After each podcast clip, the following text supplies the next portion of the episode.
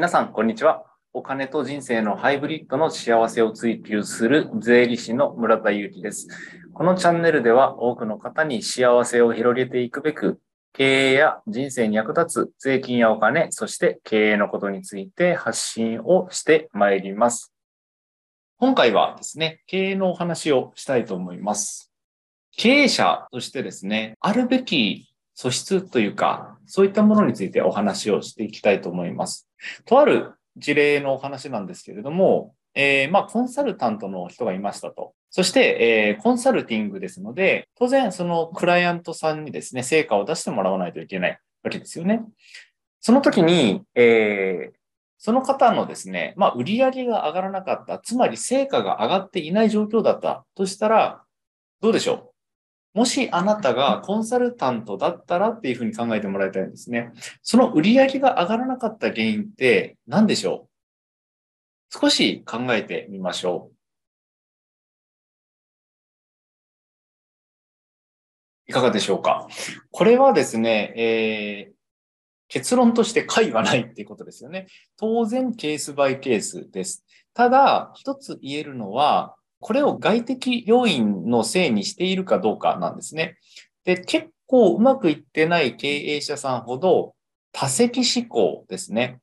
多責というのは他人を責める思考、つまり考えっていうことですよね。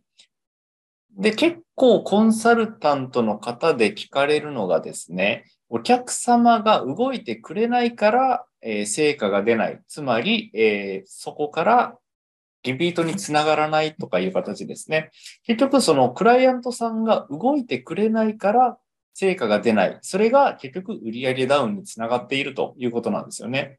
でもこれってどうなんでしょうか？もしあなたが何かしらの悩みを持って商品やサービスを求めているとしましょう。そうなると当然その問題を解決してもらいたいわけですよね。その時に、えー、その売り手の方がですね、その効果がないのは、あんたのせいだよと言われると、ちょっと身も蓋もなさすぎますよね。そうじゃないよなっていう話ですよね。なので、結局、えー、相手が動いてくれないっていうのは言い訳に過ぎない。これこそが多責思考なんですよね。そうではなくて、相手が動いてくれないのは自分に原因があるんじゃないかっていう考えがめちゃくちゃ大事じゃないかと思っていて、このことを自責思考と言います。多責思考は他人を責める。反対に自責思考は自分を責めるということですよね。なので、クライアントさんの結果が出ない、成果が出ないのは、そもそもクライアントさんが動いてくれないのではなくて、もしそうだとしたら、動いてくれない原因を作っているのは自分にあるっていう考えですよね。これこそが実績思考っていうことですね。で、もう一つ例を挙げますね。例えば、従業員さんがですね、同じように成果が出なかったとしましょう。当然経営者ですので、その方の給料に対しての成果がないとなると経営を圧迫します。ただ、その成果が出ないのは、もしかすると経営者である自分の伝え方に問題があったりするかもしれないし、経営理念を共有できていないのかもしれない。そもそも、その、スタッフ間同士のですね、情報の伝達の仕方とか、共有の仕方、そして仕事の進め方に問題があるかもしれない。経営の効率化を考えないといけないのかもしれない。ということが考えられるじゃないかと思うんですよね。そうではなく、頭ごなしに、お前が悪いんだっていう社長って結構いないですかね。あの、結構きつくないかなと思うんですよね。従業員さんの方も。で、これですね、結構大切なことで、マイナスの言動をですね、これはですね、マイナスを生んでくるんですよね、どんどん。で、結構、あの、身の回りを見てみてもですね、まあ表現をちょっと考えながら言わないといけないんですけど、マイナスのオーラをまとっている人の周りの人って結構マイナスじゃないですか。例えば人の悪口ばっかり言ってる人の周りって、大体こう人の悪口を言ってる人で埋め尽くされて覆われているっていうようなイメージがあるんですね。じゃあ逆にですよ、そのプラスの言動、そうですね、人の悪口を言わないっていうのは当然なんですけど、常にプラスのものにフォーカスして、プラスに考えていく人の周りって、そういうマイナスの言動をする人、人の悪口を言ったりとか、他人のせいにしたりですね、そういったことをする人がいるでしょうか？って考えると、やっぱりこう、プラスの人にはプラスの人が合わさってくるんですよね。これ本当不思議なもので、でもそういうもんなんじゃないかなと思うんですよね。これですね、あの、経営コンサルタントのですね、市倉貞さんっていう方がいらっしゃって、この方の言葉としてですね、郵便ポストが赤いのも、電信柱が高いのも、社長の責任だという言葉があるんですね。って考えるとどうでしょう？そんなわけないですよね。郵便ポストが赤いのは社長のせいじゃないですし、電信柱が高いのも当然社長のせいではない。ただ、これが究極っていうことなんですよね。結局はその自分の周りに起こっている自分にとっての不都合なこと、好都合なことも含めてですね、これは全部社長である自分の責任だと考えるんですね。これこそが自責思考の極みじゃないかと思います。そしてですね、多責思考に陥っている人に人が近づきたいかなっていうところなんですよね。決してそうではないはず。やっぱりこうマイナスの言動を常に発している商品やサービスの売り手に近づきたいですか？って考えると絶対そんなことないと思うんですよね。それよりももう大丈夫とか運がいいとかどうにかなるさっていう、まあその根拠がなかったとしてもプラスの言動を常に発信し続けている人に人はついてくるんじゃないかなと思うんですね。結局商品やサービスを買う人って大企業を除いてですけど、我々、微粒子企業ですね、にとっては人と人とのつながりじゃないかと思うんですよね。結局商品やサービスを買うわけではあるんですけれども、その前にその売ってる人がどんな人かっていう顔を見ないでしょうか。だと思うんですよね。で、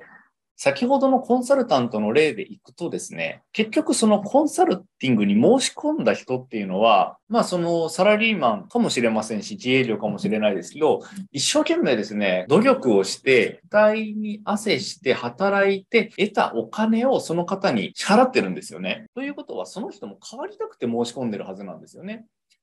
うん。で、その変わりたいというニーズを満たせてないってことなんですよ。お客様が動いてくれないから成果が出ないっていうのは、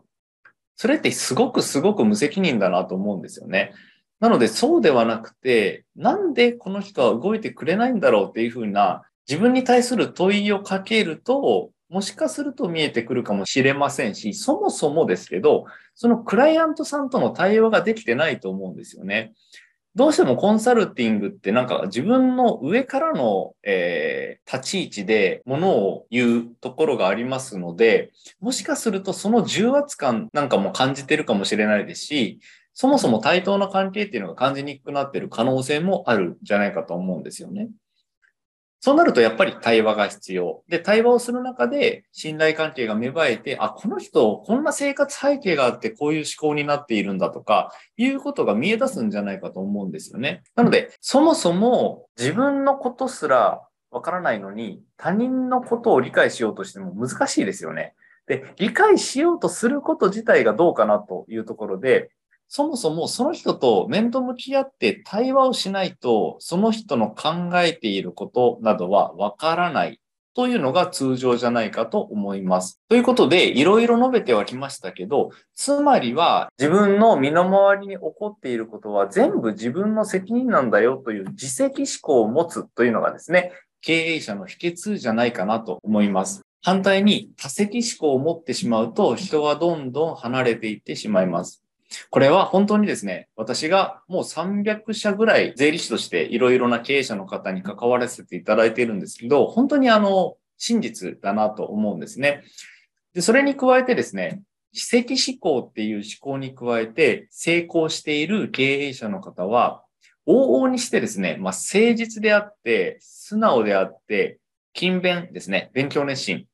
そして人に対しておおらか、そして自責思考ですね。これが本当にあの秘訣なような気がするんですね。で、ここを満たしてない人が、まあみんながみんなじゃないとは思うんですけど、まあやっぱりこういった要素を満たしてないと成功はしにくいのかなという気がしますね。私自身もですね、まあスタッフと共にあの仕事をさせていただいていて、税務のですね、顧問契約をさせていただいて、もう一つの会社ではコンサルティングをさせていただいています。やっぱりですね、あの、思い通りに進まなかったら、どうしても外的要因のせいにしがちなんですよね。ただ、私自身もコンサルティングをしてもらってるんですね。どうしてかというと、自分の視点で言っちゃうと見えないんですよ、本当に。自分の考えって自分でしか見えてないんで、で、自分の考えっていうのは自分のこれまでの半生の経験でしかないので、全くもって正解ではないと思うんですね。なので、自分を戒めるという面でも他人の目は必要ではないかと思うんですよね。その中で、そのコンサルティングに関しては、お客様が動いてくださるにはどうしたらいいかなという視点を常に持ってコンサルティングはさせていただいています。なので、あの、通り一辺倒の回答では全然なくてですね、その方によって回は本当に10人十色、10人いれば10通りの回があるなっていうのが、えー、感覚としてありますね。なので、あの、そういうことなんですよね。結局は。これが、成果が出ないのは、お客さんのせいなんだよっていうふうにすると、もう全てが終わっちゃうんですよね。そうじゃなくて、やっぱり自責思考の立場に立って、物事を考えていくことによって見えてくるものというのが相当あるよっていうことですね。